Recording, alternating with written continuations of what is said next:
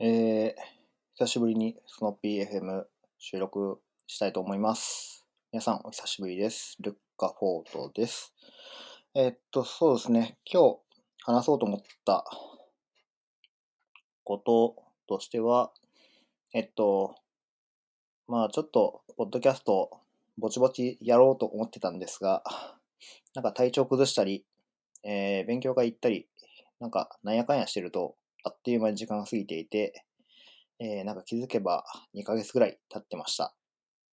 あと、最近、ここ最近買ったゲームでスパロボ T を買ったんですけど、えーそれをやるために3週間ぐらい、えー何もインプットもアウトプットもしないっていう状況を作り出したので、まあそのせいもあるっちゃあるんですけど、まあそんな感じで、えーゆるゆると始めていきたいと思います。えーっと、一つ目のトピックなんですけど、えー最近ブログにも書いたんですが、アウトプット大全っていう本を読みました。ああとですね、えーもう一つ読んだ本として、えー大抵のことは20時間で習得できるっていう、こちらは多分 TED の方が有名なのかな。えーっと、なんだ、えー20時間でなんか習得するためのエッセンスをまとめた本があって、えーどっちかというと、二つともエンジニアの知的生産術をもっと濃縮したというか、えー20時間ででき習得できるっていう方は、えーっと、なんだろう。うん。スキルを0から1に上げるためのエッセンス。継続的な学習っていうよりは0から1に上げるために爆速でするにはどうするかみたいな話なんですけど、まあそれがエンジニアの知的生産術とかにもまあ似たようなことが書いてあって、えー共通する部分、共通しない部分っていうのがあるんだなっていうので読んでました。まあもともとは TED の、えっ、となんかジョッシュ・カウフマンさんかな？が、えっ、と講演してるんで、多分そっちを見ればほぼほぼ本に書かれてる内容の、えー3分の1ぐらいは補完できて、残り3分の2はなんか実際に実践してこうだった、ああだったみたいな、えー苦悩、苦悩というか実践の内容の話なんで、まああんま読まなくてもいいかなっていう感じなんで、うん、動画を見れば多分回収できると思います。その辺もなんかブログには書いたんであれですけど、で、えっと、アウトプット大全の方なんですけど、これが、えっと、エンジニアの知的生産術っていうのは、エンジニアの継続的な知的生産を向上するためのエッセンスなんですが、アウトプット大全は、えーっと、特にエンジニアとかっていうくくりはなくて、えー、全般かなうん。誰でもできるように広く汎用的な状態で書かれている。うん。っていう感じで、えっ、と、一応3つ読んだんですけど、まあまあ、3つ読んだっていうか、まあ実質的には以前エンジニアの知的生産術は読んでたんで、2つ読んだって感じなんですが、なかなか面白かった。面白かったというか、共通項がある部分を見出すのが面白かったし、えーそれぞれ違うニュアンスで伝えていたりとか、そもそも全然違う伝え方をしたりとか、えっ、と、完全にこれは打足だな、みたいなのが、こう、違いが分かるようになってくるっていうのがちょっと面白かったです。うん。で、えっ、と、2週間で、その、アウトプット大全で、いくつか、えー気になったというか、えっ、と、なんだろう。個人的に良いなと思ったものがあって、2週間で3回アウアウトプットすると、脳内のメモリにスタックされるって話が、まあ、そんな書き方はされてないんですけど、えっ、と、2週間で3回アウトプットすると脳内に長期記憶されるよっていう書き方をさ確かされたと思うんですけど、まあなんか不揮発性メモリーにスタックされるみたいな、なんかそんな感じの書かれ方をしていて、それが、えっ、と、なんだっけ、エンジニアの知的生産術でも似たようなことが書いてあって、できるだけ、えー短いスパン、えー短いって言っても1日に3回やるとかじゃなくて、ある程度期間を置いて、数回同じことをやると、より長期的に記憶されるっていう話があって、えーまあ似たような話なんだなっていうのと、えっと、大抵のことは20時間できるっていう、ああ習得できるっていう本では、1ヶ月に20時間使って、えー、その一つのこと。を、例えば Ruby でなんか ToDo アプリを作るみたいなのを20時間かけてやるみたいな、えー、タスクがあるんだとしたら、それをやるっていうのを推奨してるんですね。で、結局、それって、なんていうか似たようなところがあって、ある一定スパン内に複数回同じことをアウトプットすると、えー、記憶に残りやすくなる。うん。で、記憶に残りやすくなるっていうのは、要は脳内のデータベースにインデックス貼ってるようなもんなんで、えっ、ー、と、すぐに情報が取り出せる。なので、えっ、ー、と、何か思いついたときに、こう、ドットコネクトじゃないですけど、つながりやすくなるっていう効果があるのかなっていう気がしました。うん。結構、アウトプット大全、割と期待せずに読んだんですけど、まあまあ良かったかなという気がしていて、ああ、でも、なんていうか、エンジニア知的生産術のどっちかっていうと、介護官、介護官かな。うん。っていう感じで、えっ、と、より、こう、汎用的に書いてあるんで、アウトプット大全読んでからエンジニアの知的生産術読むと、ん？ってなるかもしれないけど、その逆だと、えっ、と、なんか、エンジニアの知的生産術で書いてあったことはこういうことなのかなっていう、より理解を深める、手助けをしてくれる、なんだろうな、えっ、ー、と、エンジニアの知的生産術が教科書なんだとしたら、えっ、ー、と、アウトプット大全は解説書みたいな感じの立ち位置かなという気がします。それぞれ相互補完するわけではないんだけど、うん、なんかエンジニアエンジニアの知的生産術は、えー、結構分かりにくい部分も残っていて、えっ、ー、と、それは理論的に証証明というか、理論的な説明をするんで、どうしてもこう頭に入りにくくなってしまう部分があるんですが、そういう意味ではアウトプット大全はすごく入りとしては良いのかなという感じがしました。うん。で、アウトプット大全で結構これいいなと思ったのが、えっ、と、文中でインプットとアウトプットが大事だよって話が出てくるんですけど、まあ、ここまではどの多分、なんだろうな、こういうスキルアップをするためのライフハック本では当たり前に書いてあることだと思うんですけど、フィードバックが重要だよというふうに書いてあって、インプット、アウトプット、フィードバックで一つのサイクルだっていう説明がされてるんですね。えー、で、最近こう、オンライン教室とかでプログラミングを学ぶ人がいるん、まあよく見るんですけど、なんかよくこう、インプットとアウトプットはできてるんだけど、もう一つ何かが足りないなっていうふうに感じたんですが、最近その本を読んで思ったのは、このフィードバックの部分が初級者、えー、0から1にするときに、えー、足りない部分なのかなというふうに、0から1を学んでいる人に足りない要素なのかなという気がしました。っ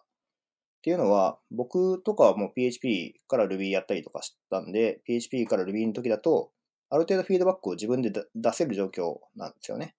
えっ、ー、と、Ruby そのものは分かんなくても、プログラムの書き方っていう素地があるんで、あの、ある程度自分でフィードバック出せるんですが、やっぱ初心者だとそもそもどう書いていいか分からない、成功、失敗のテストが書けないのかな。うん。アサートで、トゥルーかフォルスか期待したいところをストリング書いちゃってて、なんかうまくいかないんですみたいな、そういうニュアンスのイメージを受けることがあるんですけど、やっぱそれはフィードバックで書かれたコードが例えば E だとか、書かれた、えっ、ー、と、インプットが多すぎるからアウトプットを増やしましょうみたいなフィードバックがなかったりとか、やっぱそのフィードバックもらえる状況にないっていうのが結構大きいのかなというふうに思っていて、これは意外といい本なのかなっていうふうにその時思いました。で、このインプットとアウトプットの比率なんですけど、僕は結構インプット型多すぎると思ってて、えー、っと、多分体感的にはインプット7対アウトプット3ぐらいでやってるんですけど、本来これは逆であるべきだと自分では思っていて、で、ちょうどそういうふうに考えたときに、この本の見出しかなんか、あ、目次かな？目次かなんかで、インプットとアウトプットの比率は3対7が黄金比えー、っていうふうに書かれてたんで、まあ、割とこう、納得感のある、えー、体感と、えー、その書かれている内容が割とマッチしたんで、これは買ってもいいかなっていうふうにその時思ったんですけど、とはいえですね、えっ、ー、と、初心者とかと、えー、中級者以上だとやっぱその比率がある程度変わってくると思うんですが、基本的にこの本で書かれているのは、えインプットを少なめにしてアウトプットを多めにするっていうのが、えー、なんだろう、学習コストっていうのを高める。ああ学習コストじゃない。学習効率を高める一番の方法だよっていうふうに書かれていて、あの、まあ、これすごくわかるんですよね。インプットアウトプットするにはインプットが絶対必要なんですけど、そのインプット多すぎると、今度アウトプットするためのフットプリントがでかくなりすぎるんですよ。なので、そのフットプリントが大きくなる前に、もうショットがき出してしまうっていうのが一番いい。で、それが当たり前になってくると、アウトプット、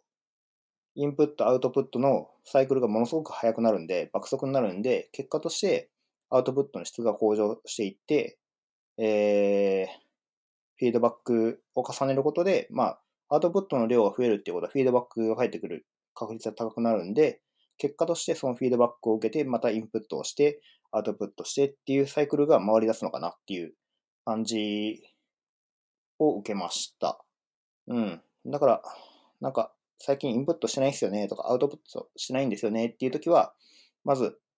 なんだろうな、本を一冊読んで、アウト、えー、そのレビューを書こうとすると、結構、時間かかるんですよ。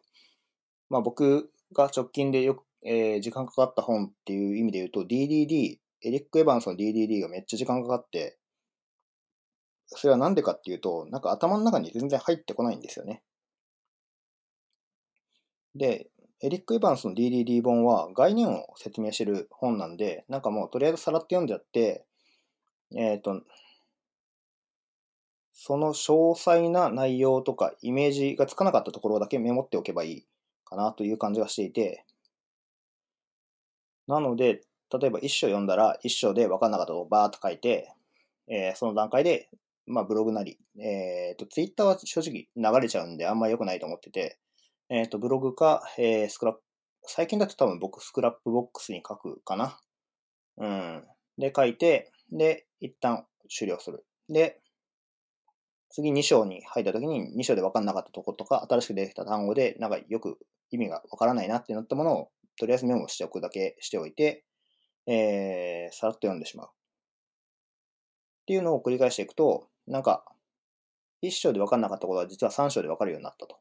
いう時に、あ、これは1章で分からなかったけども、3章でこういうふうに説明されて、ようやく納得がいきましたっていうのが残るんで、それがログとして残るっていうのは、えっと、アウトプットの人としてはやっぱ高くなってると思うんですよ。単純に分かりませんでしたって書かれているよりは、全然そのアウトプットとしてこことここが繋がった。なぜならこうだからっていうふうに話が繋がると思うんで、そうやって大きなアウトプットの価値だと思うんですよね。で、それを見た人が、えっ、ー、と、フィードバックをしてくれて、いや、こういうことに気になるんだったら、こういうものを読むといいですよとか、まあ、ハテブしてくれたりとかするんですけど、まあ、そういうフィードバックが入ってくると、やっぱインプットがまた増えてきて、でそうすると、またアウトプットが増えてっていう連鎖になっていくんですよね。なんかぷよぷよの、こう、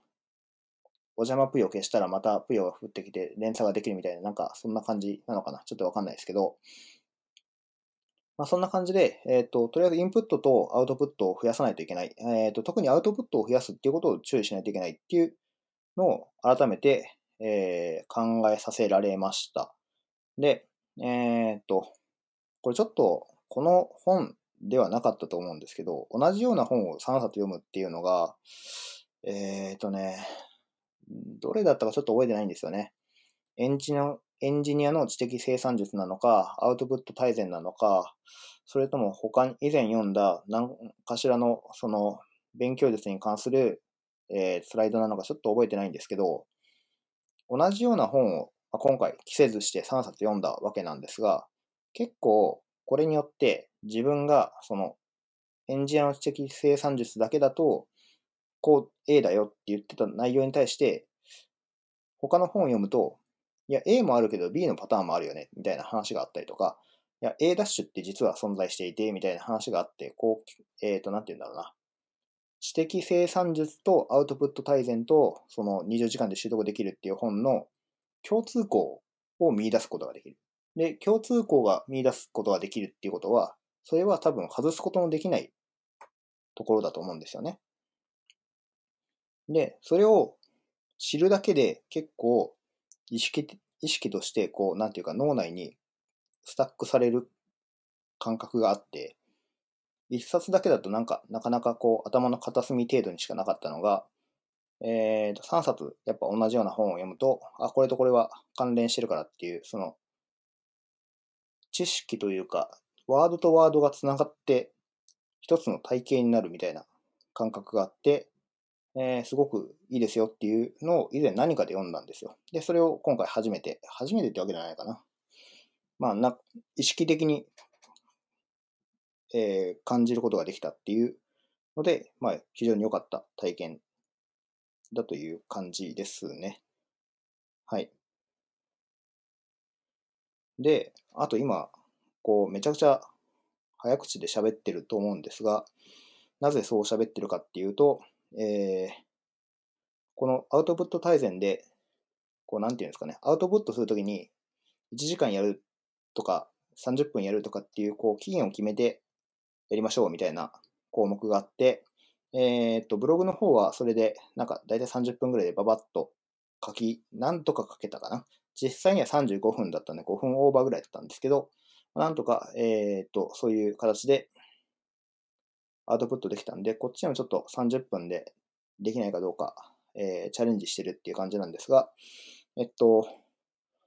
そうですね、えー、そう、この本でちょっと面白かったなっていうのは、えっ、と、面白いっていうか、これ実際どうなのかちょっとわかんないですけど、他の本2冊に書いてなかったんで、えっと、これが正解なのかどうかはわからないんですが、大きな結果を出したい人は短所、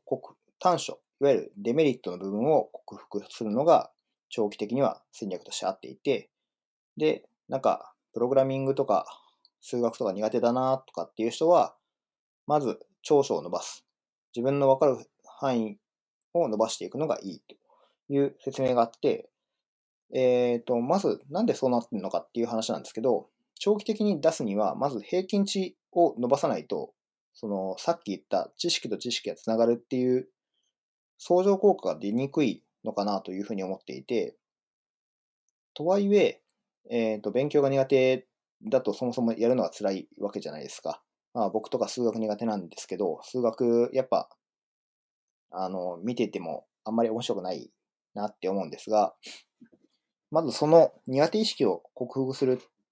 ために、その自分の得意な分野、例えば僕は世界史が得意だったんですけど、世界史を勉強すると、やっぱ点数というフィードバックが返ってきて、で、その点数がいいとやっぱちょっと気持ちがいいわけですよね。承認欲求が満たされて、えー、っと、こう、もうちょっとやってみようかなっていう。で、苦手なものを伸ばすのってすごくコストが高いんですよ。そのフットプリントが大きいというか、うん。なんていうか、自転車漕ぐときにゼロ、えっ、ー、と、信号待ちの状態で自転車を漕ぎ出すと、漕ぎ出しが遅いんですけど、すでに走っているときに自転車を漕いでも、その負荷は、えっ、ー、と、軽い。っていうのと多分同じなのかなと思っていて、まあ、そういう意味で、えー、最初、大きく結果を出したい。特に学生だったりとか、えっ、ー、と、新卒1年目とかっていう時は、まず苦手を克服する方が、多分最終的にエンジニアとしてのスキルは伸びるのかなというふうに思いました。僕は、その短所を克服せずに、というより、まず短所が何なのかっていうのが理解できずに、えっ、と、この世界に入ってしまったっていうのがあって、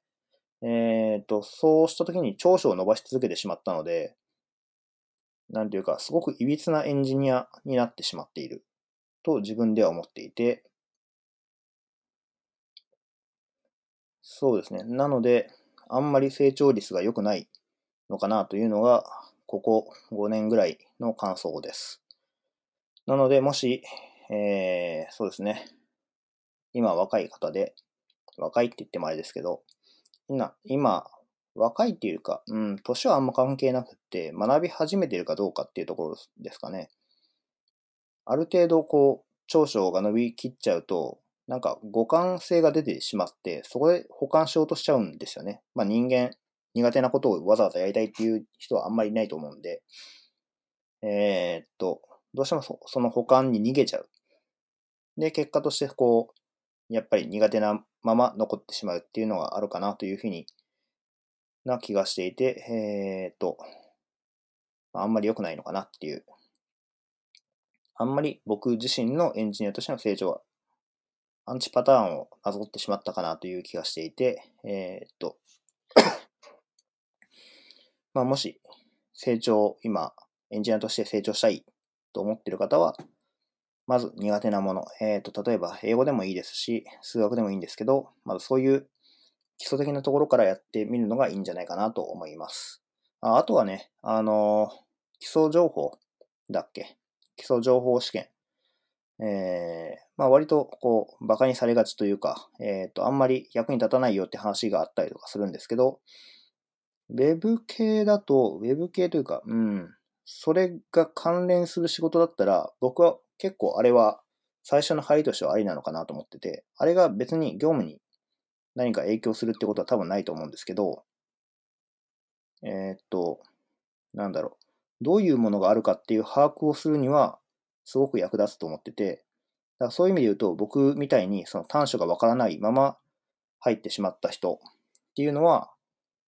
あれをまず最初に勉強してみるっていうのは一つありなのかなという気がします。まあ、それだけだとね、あれやったからじゃあ大丈夫っていうわけでは全然ないんだけど、まあ、まず、なんだろう。このテストが通るのかどうかっていうテストを書くところから始めましょうっていう感じですね。うん。あれはまあ、なんていうか、うん、ある程度網羅してあるからいいんじゃないっていう気がします。まあ、悪くはない。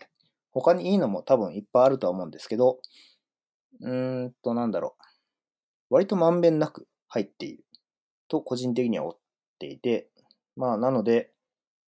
その基本情報を取ることがいいとは決して思ってないんだけど、知っておくために一読しておくぐらいはいいのかもしれないっていう感じですね。うん。で、ああ、あと、これなんか、何週間前 ?1、2週間ぐらい前にちょっとこうツイッターで見かけて、割と反省混じりの、えー、内容なんですけど、えー、っと、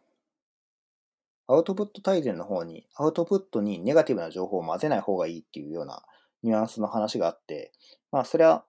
まあそうなんですけど、まあ、どうしてもこう、なんていうんですかね、現職に不満があったりとか、えっ、と、なんか嫌なことがあったりすると、どうしてもこう、僕らは、ツイッターとか、ブログとかに書いちゃうわけですよ。うん。で、まあ最近だとちょうど今4月なんで、えー、っと、ちょっと前に年度末っていうことで退職エントリーがすごく、うん、多かったんですけど、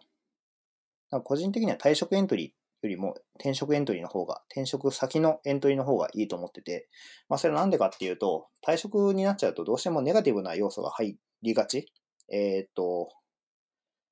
たとえ本人が思ってなくても、いやでも実際どうなのっていうようなこう、ゲスの勘繰りをしてしまうんで、それよりは転職エントリーをして、えっ、ー、と、僕はこういうことを期待して、この会社に入りましたよっていうような、えっ、ー、と、スパークジョイするような内容を書いた方がいいのかなっていう気がしてます。まあ、いい、いい気がするっていうか、まあ、絶対いいんですけど、えっ、ー、と、まあ、ワクワクした内容を見て、その、なんだろう、こう、重箱の隅つついてくる人っていうのは、まあ多分性格が悪くて、そういう人ってあんまりいない気がするんですよね。まあゼロではないと思うんですけど、なんで転職したんですかって言った時にネガティブな内容よりもワクワクする、こういうことにチャレンジしたいと思ったから転職しましたって言った方が全然受けはいいと思ってて、まあその受けのためにかやってるわけではないとは思うんですけど、まあわざわざ、こう、マイナス要素を増やす必要性もないのかなっていう感じがするんで、えー、うん、そうですね。 spark joy。こんまりメソッドで spark joy するものだけ残しておいた方がいいのかなっていう気がします。まあ僕もね、えっ、ー、と、退職エントリーで毒を吐いてしまったことが何度もあるし、えっ、ー、と、最初入ったゲーム会社に関しては今でも恨みに思ってるし、まあ他にも何社か恨みに思ってるところはいくつかあるんですけど、でも、だからといって、あえっ、ー、と、ネガティブな情報をアウトプットしていいのかって言われると、ちょっと最近それは良くないのかなというふうに思うことがあります。なんだろうな、正当な方法で報復をするべき。うん。だからこの会社はダメだと思うんだったら、叱るべき、えー、施設だったり、えー、相談窓口だったりに通報する、えー、もしくは相談するっていうのが一番良いアウトプットの形なのかなっていう気がします。うん。で、そうな、本当は多分毒を吐くときって、この、この会社絶対やばいから入るんじゃないぞみたいな警告として出すケースが多かったりとか、まあ自分の恨みつらみをこう書き連ねてスッキリしたいってことだと思うんですけど、なんていうか、だったらなおさらこう相談窓口とかに言って直してもらう方が後に入る人のためにもなるし、なんていうか、今中で苦しんでる人たちにとってもいいことなんじゃないかなっていうふうに思う。うん、思いますね。うん。これが人間的な、その、なんだろう、誰それが気に食わないとかなってくると、えっ、ー、と、難しい。その法的に触れてなければ 難しいんですけど、うん。まあ、それはなんていうか、こう、お互い様な部分あると思うんで、触れない方がいいのかなっていう気がします。まあ、なんかね、えー、っと、この本にも書いてあったんだけど、後で見返したときに、えっ、と、大したことはなかった。うん。書いてる、えー、書いてる最中、読んでる最中には、これは重要だって思ったんだけど、後で振り返ったときに、意外とそうでもないぞっていうのは、まあまあまあある話で、えっ、と、退職エントリーの読とかっていうのも基本的にはその時はすごい重要なんですけど、転職して転職先が楽しいと、なんか退職先の読とかぶっちゃけどうでもいい話になってくるんで、まあ、そうなった時に、いや、それでもこれは伝えるべきかなっていうふうに思うんであれば書けばいいと思う。うん。だから退職した直後に書くのはあんまり良くないんじゃないかなっていう気がします。まあ書いてる人間の言う話じゃないんですけどね。うん。まあでもあんまり良くないなっていうのは僕も思う。で、えー、次なんですけど、そう、このアウトプット大全で結構、こう、突っ込みどころとして僕が感じたところがあって、あの、この中にこの本の中に LINE や Facebook で繋がっている人があなたが困った時に相談に乗ってくれますかっていうのがあるんですよ。まあこれは、えっ、ー、と、意図としては SNS で繋がっている人っていうのは真剣な悩みを聞いてくれることは少ないんですよっていう話なんだと思うんですよね。で、えー、それよりはもうオフラインで信頼できる人を見つけましょうっていう話だと思うんですけど、割とソフトウェアエンジニアの界隈に関しては、例外なのかなと思ってて、ソフトウェアエンジニアの人たちって割と異端なんですよね。なので、結構こういうことで迷ってるんだけど、どうすればいいのかわからない、助けて、みたいなことを書いておくと、まあ、下手したらそれこそ、ハッシュタグとかつけてつぶやいておくと、なんか勝手に拾って、いや、これはこうすればいいよとか、これってこういうことなのとかって結構確認してくれたり、教えてくれたりとか、するんですよね。あとはその、コミュニティの Slack とかがあったら、その Slack で質問すると、まあ、当然のように、えー、当然のようにというか、えっ、ー、と、これ、こうこうこういう理由で迷ってるんですけど、どっちの方がいいですかね？とかっていう話をしたら、いや、これはこうこうこうで、そもそも、いや、前提となるのはど、こっちなの？あっちなの？みたいな話があったりとか、なんか、うん、さっき言ったフィードバック、質の高いフィードバックを受けられるんじゃないかなという気がしていて、えっ、ー、と、そういう意味で SNS を使うときに困ったときに相談乗ってくれるかっていうと、これに関してはイエスかなっていう感じがするんですよね。うん。で、同じような内容に、えっ、と、ペンネームや顔出し NG で情報発信するのは、まあ、楽しいんだけど、現実世界の評価としては変わらないんですよ、みたいな感じのことが書いてあって、いや、これもソフトウェアエンジニアの界隈だと割と異端なんでっていう感じがしていて、まあ、何が言いたいかっていうと、あの、お前それ、マッツやカミポさんやキーワダさんの前で言えんのみたいな感じの、某ライオンが腕組みしてる AA が出てくるわけでですが、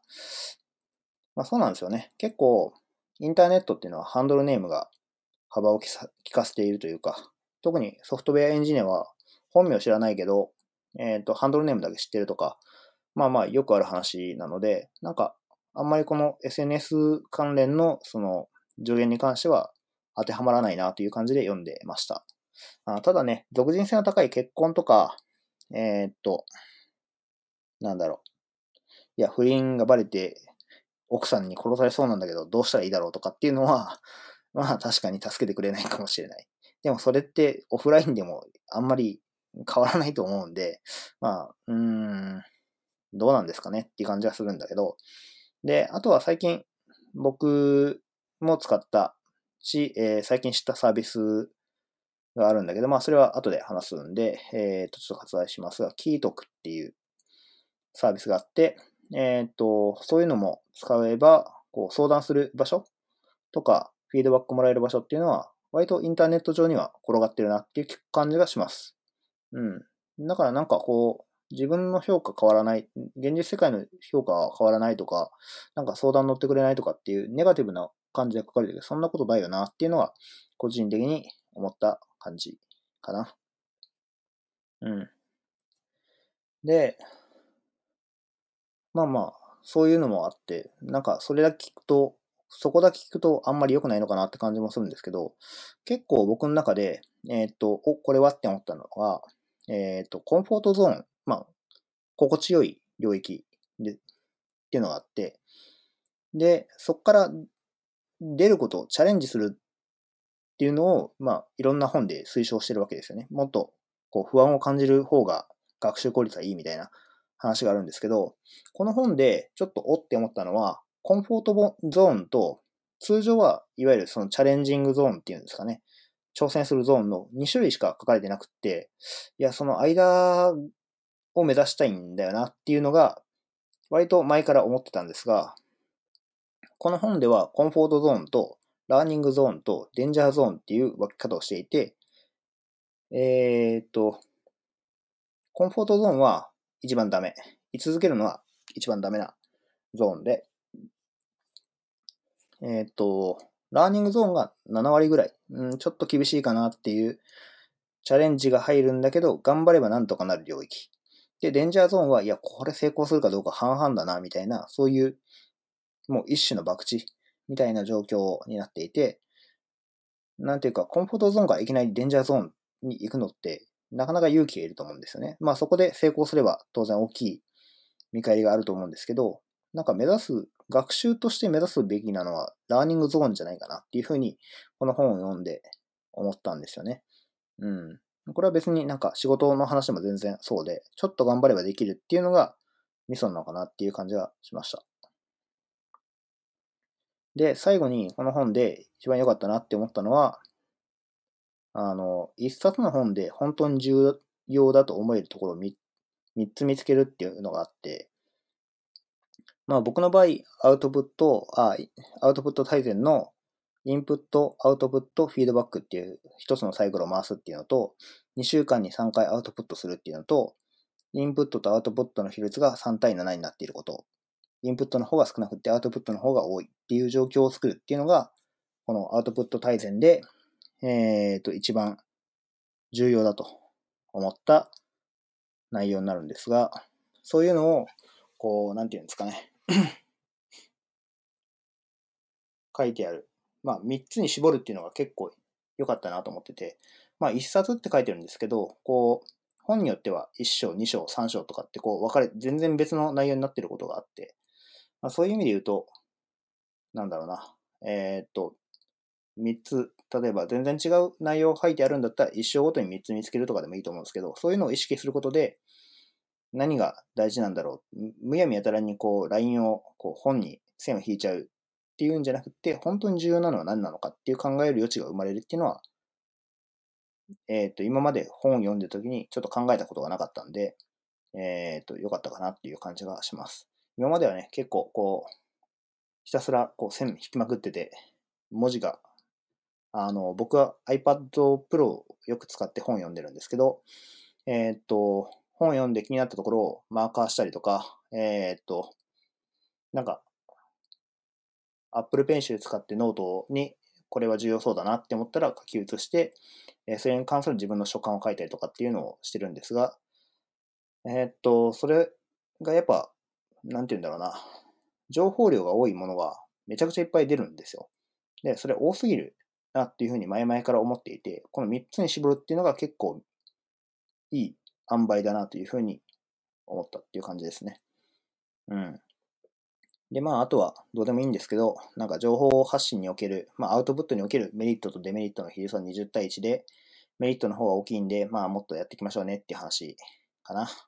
うん。まあ、割とどうでもいい。なんかアウトプット、アウトプットするのが怖いって、まあ、僕も最初は思ってたんですけど、まあ、思うほど人って読まないんですよね。アウトプットしたもの。当たり前だけど。別に僕のファンがいるわけでもないですし、僕は別に有名人でもないんで、まあ、なんかそんなどうでもいいよねって感じになってくると。なのでまあ、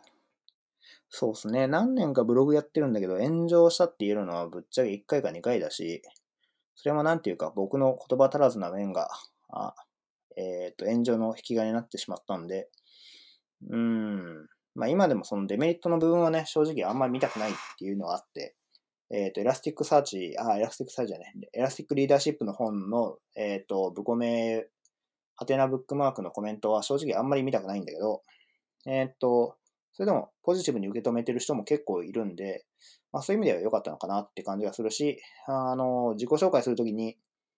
えっ、と、こういうので炎上しました、プチ炎上しましたって言うと、ああ、それ見たことあるよっていう話の会話の糸口になるんで、まあ、まあまあ良かったのかなっていうコストを払った割にはメリットが大きかったかなって気はします。うん。まあ、あと、金銭的にアフィリエイトが入ってきて3万ぐらいだったかな、その時。入ってきたんで、まあ、3万くれるんだったら、この1のデメリットを受け入れてもいいかなっていう気はしましたね。はい。で、えー、っと、まあ、次からはなんかこう、ほぼ雑談なんですけど、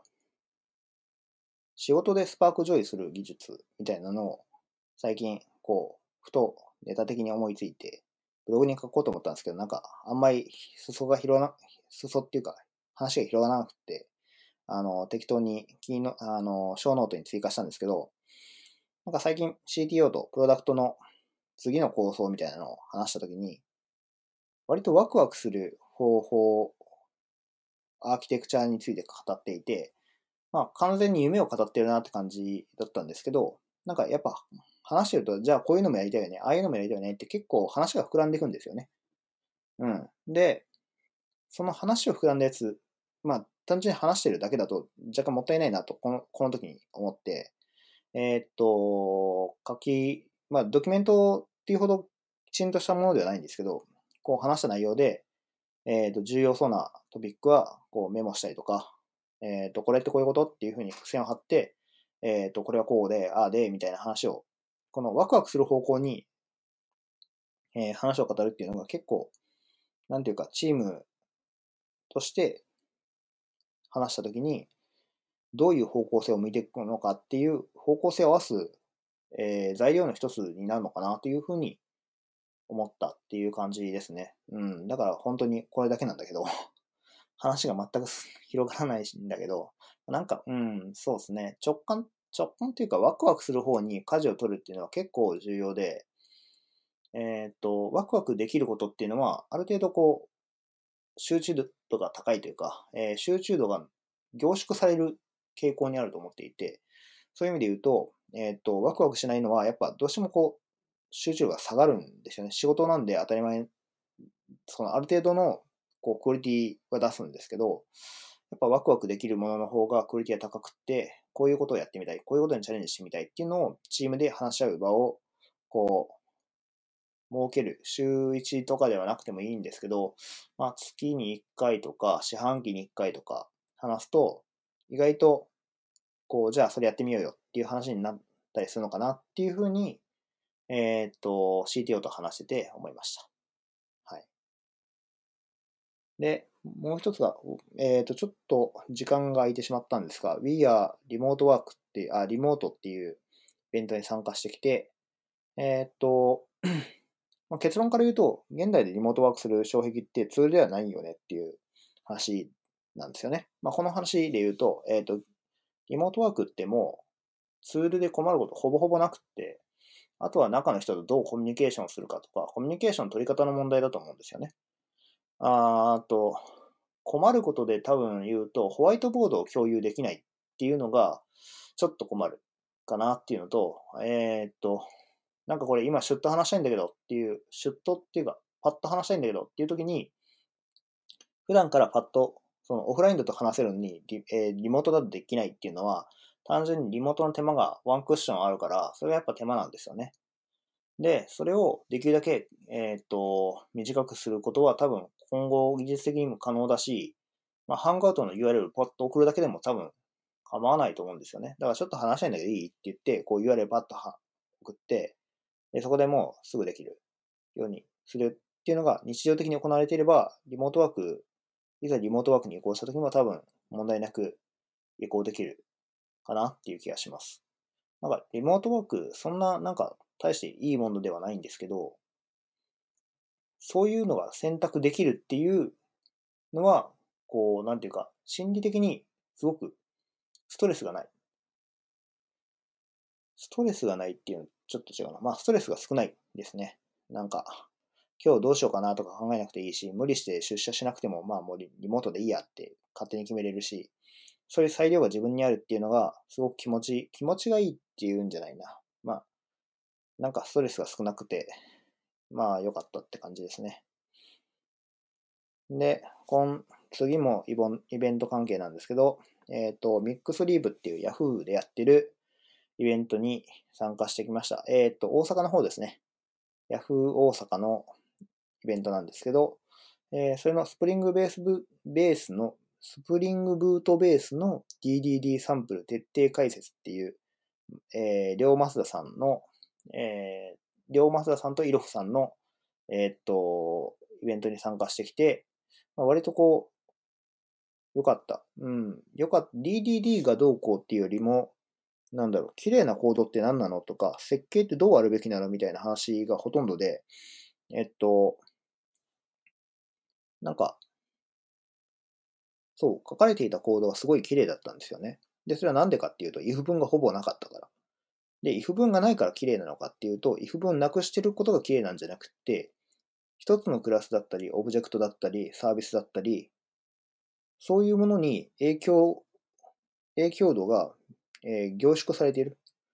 えー、っていうのがすごく綺麗に見えた。だから何をやってるかっていうのが、そのコードの名前を見るだけで、変数名だったり、クラス名を見るだけで、なんとなくイメージがつくっていうのがすごく綺麗だなっていう風に感じました。で、あれは多分、相当苦労してる気はするんだけど、相当議論した上であのコードが出来上がってるとは思うんだけど、えっと、なんていうか、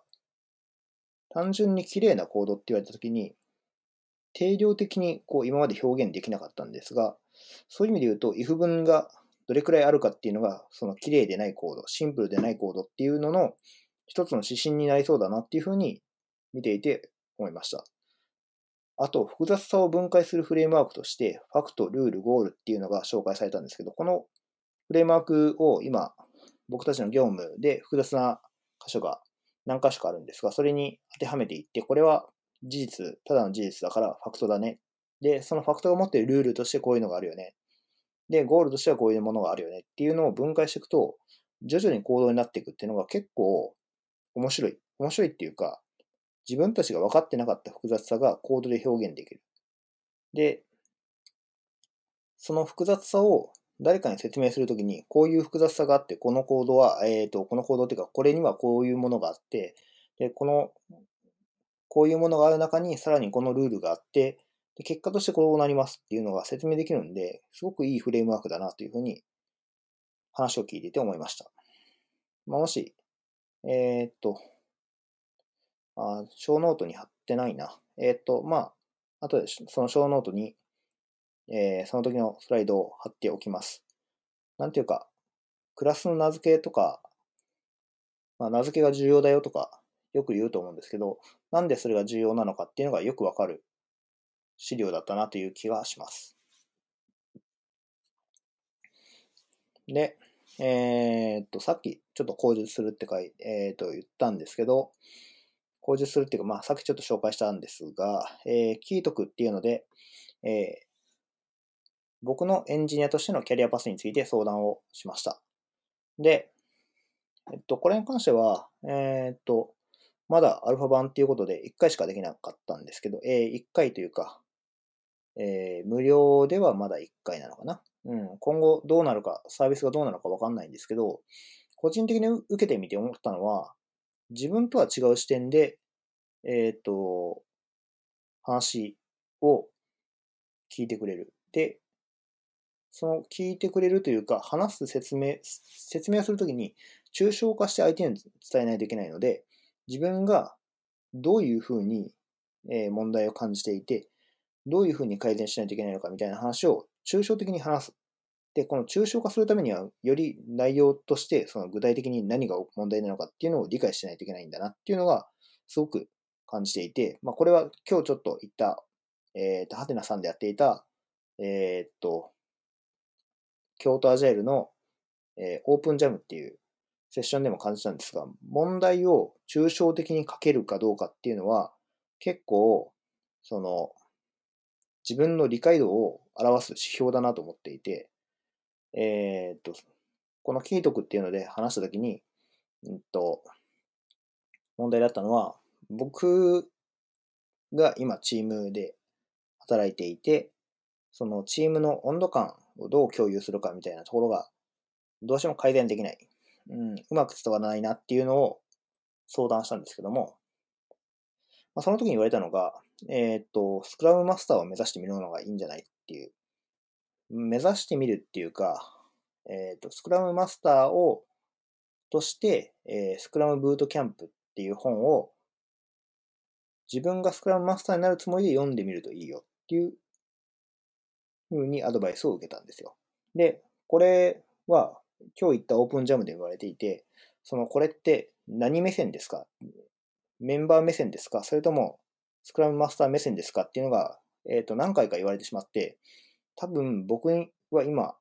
えっ、と、メンバー目線とスクラムマスター目線の両方が混じってしまっている。で、問題っていうのはどっちにあるのかっていうのをちゃんと切り分けられてない。だからさっき言った抽象的な問題で言うと、どこに抽象化するのかっていう主語の部分がすごいブレてしまっている。っていう問題があるのかなっていうふうに思ったっていう感じですね。まあ、思ったっていうか、まあ問題があるんですよ。で、えっ、ー、と、このキートクを使って思ったのは、こう、第三者に相談する機会ってなかなかないと思うんですよね。で、あんまり業務の話をしちゃうと NDA に提あの抵触しちゃったりとかする職場もあると思うんで、普段からこう、抽象的に物事を伝えるっていう努力をするっていうのは、訓練しておくと、最終的に、なんていうか、えっ、ー、と、コードを書く、単純にコードを書くスキル以外の部分が伸びる。で、それはでも、えっ、ー、と、コードを書くものと無関係ではなくて、えー、相作用的に影響するものなんじゃないかなというふうに思っているというか感じてます。うん。で、この時に言われたのは、なんかエンジニア、まあコード書くだけが価値ではないと思うんですけど、それは別にプロダクトとかチームでは思うことがあったんですが、エンジニア市場で考えたときにも、その、なんだろう、コードを書くことイコール技術力があるっていうのが、そのエンジニアとしてのスキルと、えっ、ー、と、それ以外のスキルっていうのを合わせ技で、合わせ技で持ってもいいのかなっていうふうに思うことができたっていうのは、えっ、ー、と、こういうオープンジャムだったりとか、キートクで相談してよかったかなと思うところです。なんかね、えー、っと、ひどくいいサービスなんですけど、残念なのが、継続的に利用できない。まあ、まだアルファ版ということなので、あの、継続的に利用できないんで、もし本サービスになったら、その会社で契約して、例えばその外部相談役みたいな感じで、えっ、ー、と、いろんな人に、毎回違う人に相談してもいいし、えっ、ー、と、同じ人に前回やったことはこう、こう、こう、こうしたんですけど、こうなりましたみたいな結果報告して、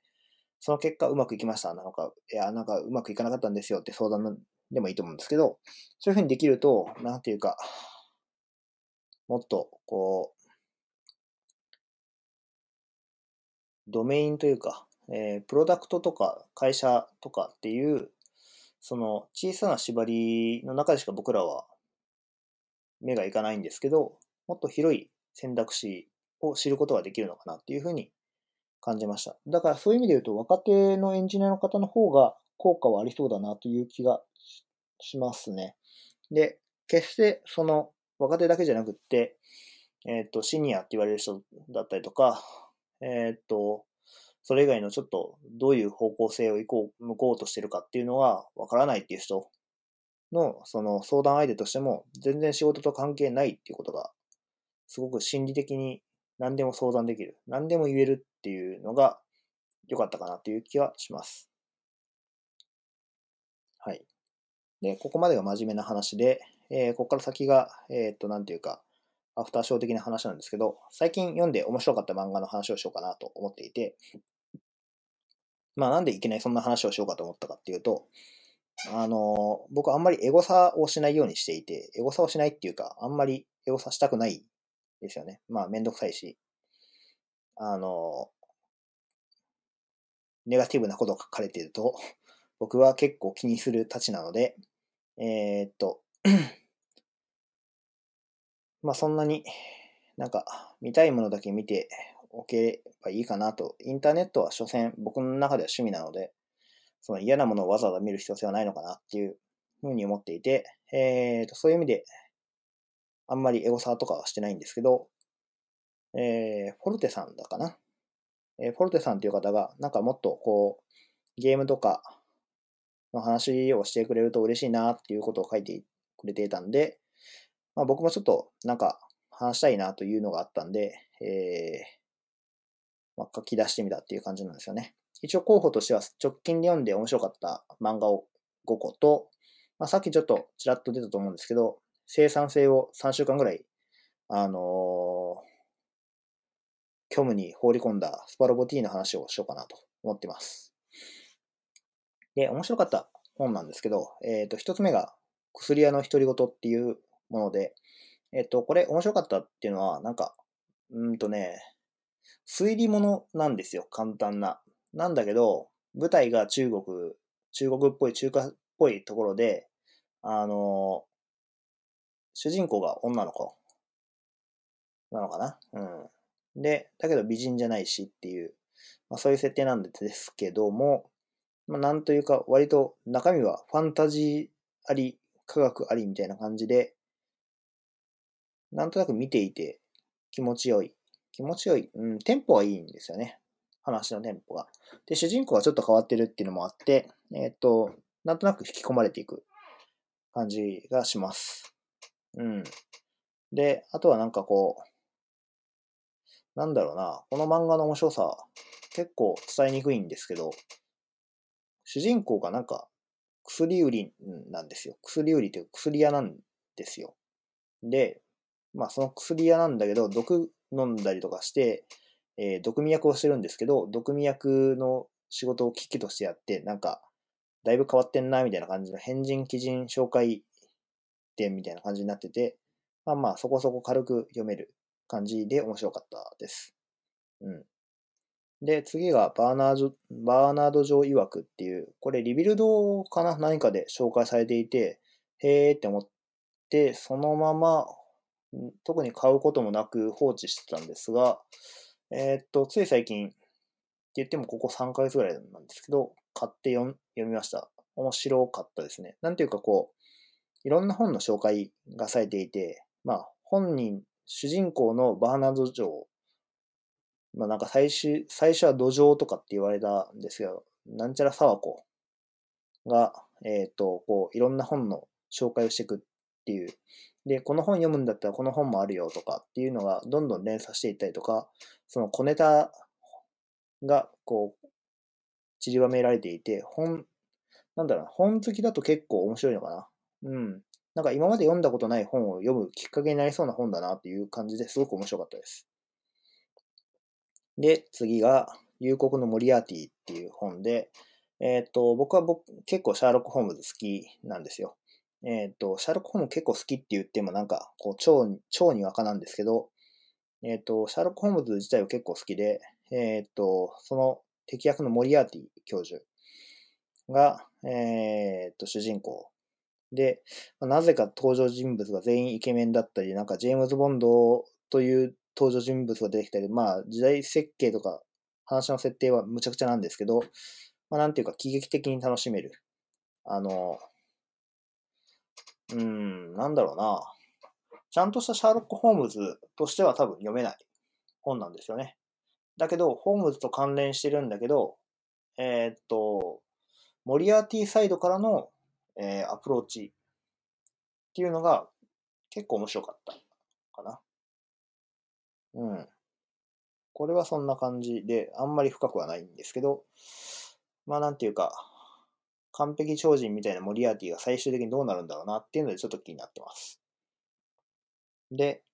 次が愛と相沢っていう本で 東京トイボックス書いてる方と、多分シナリオは別の方なのかなうん。なんですけど、これ結構、えっと、王様たちのバイキングとか好き好きな人だったりとか、東京トイボックス好きな人だったら、ハマるんじゃないかなという気がしていて、えっと、何が面白いかっていうと、現実にありえそうな話なんですよね。AI がめちゃくちゃこう学習しまくってて、最終的には自我を持ってしまったと。で、えー、っと、それに匹敵する人類が、えー、っと、愛っていう子がいて、相沢っていうのがその AI の名前なのかな？あれ逆だったかな？どっちだったっけ？忘れちゃったんですけど、まあ、とりあえず一巻出てたんで読んだんですが、結構その AI を取り巻く世界で AI の反逆、AI が反逆してるのか、それともその AI を利用して世界を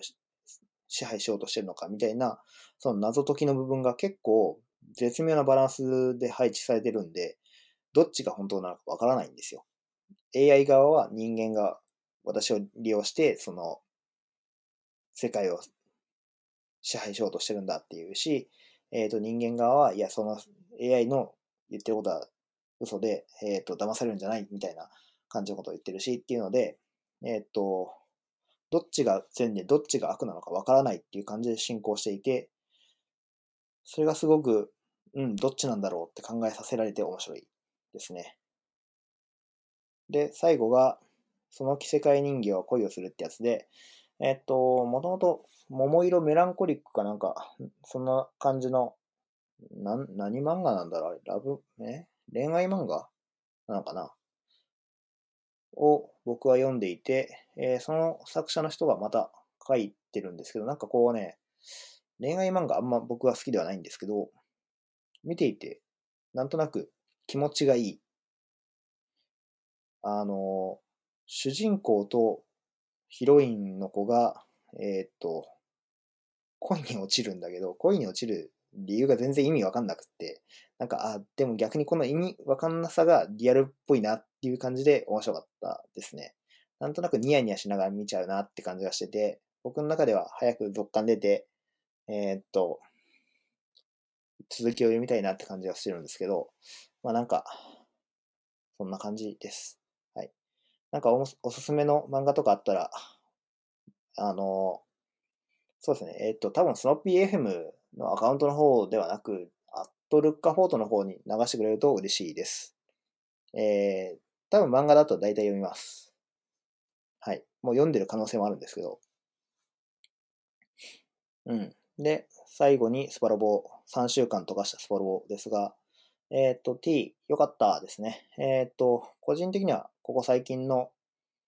えー、VXT とやってるんですが、V が最近だと一番良くって、えー、その次に T が来て、その次 X かな。X は正直僕はあんまり好きではないっていうか、まあ、打作だと思ってるんですが、うん、なんかね、システム的には悪くなかったんだけど、シナリオとロボットのデザインがあんまり気に食わなくって、えー、そういう意味で言うと、V の武骨な感じのシルエット、シルエット、ロボのやつとかの方が面白かったかなっていう、面白かったっていうか、好みだったなって感じがします。この辺はなんていうか単純な好みなんで、えっ、ー、と、そんなに深く掘るつもりはないんですが、今回 T 良かったなって思ったことが、あの、G ガンダムの最終話が、まあ、なんていうか舞台、えー、G ガンダムとか、その、アフターストーリー的な始まりをするシナリオは結構あって、えっと、このシナリオどうなるんだろうってワクワクさせてくれたっていうのが今回すごく良かったなと思っていて、今まではこう単純にシナリオをなぞって、えー、っと、いろんな作品と混ぜてきて、えー、最終的にガッチャンコした結果がこうですみたいな感じになるんだけど、そういうアプローチとは少し違ったっていうので、新鮮味があって面白かったです。うん。シナリオ的にはそんな感じで、システム的にはすごく、えっ、と、洗練されてきたなという感じが、洗練されてきたっていうか、えっ、と、V からの正当進化っていう感じですね。うん。あと、不満点としては、ちょっとレイヤー数のためにこの T を買ったんですけど、ぶっちゃけレイヤー数が弱すぎて話にならないっていうのがあって、うん、あとユニットがね、なんかこう、3体出撃させないといけなかったり、えっ、ー、と、なんか、ダンクーガーみたいに4体こう合体した状態で出撃するみたいなのが欲しかったなっていうのが正直な感想で、えっ、ー、と、光と海と風、えー、風だっけ？が、こう、なんていうか、3人出さないといけない。こいつは3枠使っちゃうのかって思うとなかなかこう、出撃させづらくって、えー、めんどくさいなっていうのが正直な 感想ですね。そう。何よりもね、そんな強くないんだよね。で、しかも射程もそんな、なんかこう飛び抜けていいわけでも、強力なわけでもないんで、なんかすごく中途半端感がある。うん。とはいえですね、まあ、多分、もう二度とレイヤースはスパロボには多分登場しないだろうと僕は踏んでるんですけど、まあ、それを考えると、うん、まあ、買ってよかったかなって気はする。うん。一応ダウンロードコンテンツも全部買って、フル、フルパッケージ、パッケージというか、えっ、ー、と、僕は基本的にゲームはパッケージで買ってる派なんですけど、えっ、ー、と、パッケージとダウンロードコンテンツ全部買ったらなんか1万ちょいぐらいいってて、このゲームに1万ちょいの価値があるかって言われると、正直ちょっとわからない。うん、V は結構楽しめたんで、その価値があったかなって感じはするんですが、まだ2周目の真ん中ぐらいかな。なんだけど、まあまあ、1周目は楽しめたんで、うん、よかったかな。うん、シナリオも、今回シナリオ、前作のシナリオがまあ、だいぶ酷評だった。まあ僕もあんまり好きじゃなかったんですけど、それがあったからか、手こ入れされて結構良くなってる。うん。なので、買って遊んでみて全然いい作品だなという感じがします。うん。ただね、なんか、どっかのブログで見たんですけど、敵の攻撃手段がすごく少ない。それはアニメーションが複雑になりすぎたせいで圧迫してるからじゃないかという考察があったんですが、多分それはその通りで、あの、確かに敵の武器少ないんですよね。F とかに比べると。F とかアルファガイデンとか、アルファとか、なんか、うん、その辺に比べると、異様に敵の攻撃手段が少なくなってて、それはなんていうか V、V とかもそうだったんですけど、うーん、いいのか悪いのかで言うと、僕は正直そんなに気にはならないんですが、ボスの攻撃手段が少なすぎるのはちょっとどうかなという気がします。うん。まあ、そんなところかな。ああ、あと主人公の攻撃手段も、やっぱ昔に比べると少ないなっていう気がしますね。その割にはなんかこう、ゼータとダブルゼータは、こう、うん、攻撃手段いっぱいあって、それはちょっとどうなんだろうっていう、こう、いい塩梅がないのかなっていう感じはしますけど。うん。まあでも、結構面白いですよ。うん。割とおすすめです。というわけで、多分大幅に時間をオーバーしてるんですけども、まあ、そうっすね。1時間か。30分で終わらない45分ぐらいだろうと思ってたんですけど、やっぱオーバーしてますね。はい。まあ、1時間ぐらいで終わらそう。終わらそう。終わる？まあ、ないや。まあいいや。えー、ということで、スナッピー FM。えっ、と、第何回なんだろう ?9 回かな ?14 回？え ?14 って書いてる？いや、違うか。えっ、と、スノッピー FM エピソード9かな？えー、を終了したいと思います。皆さん、お疲れ様でした。えー、良い週末を。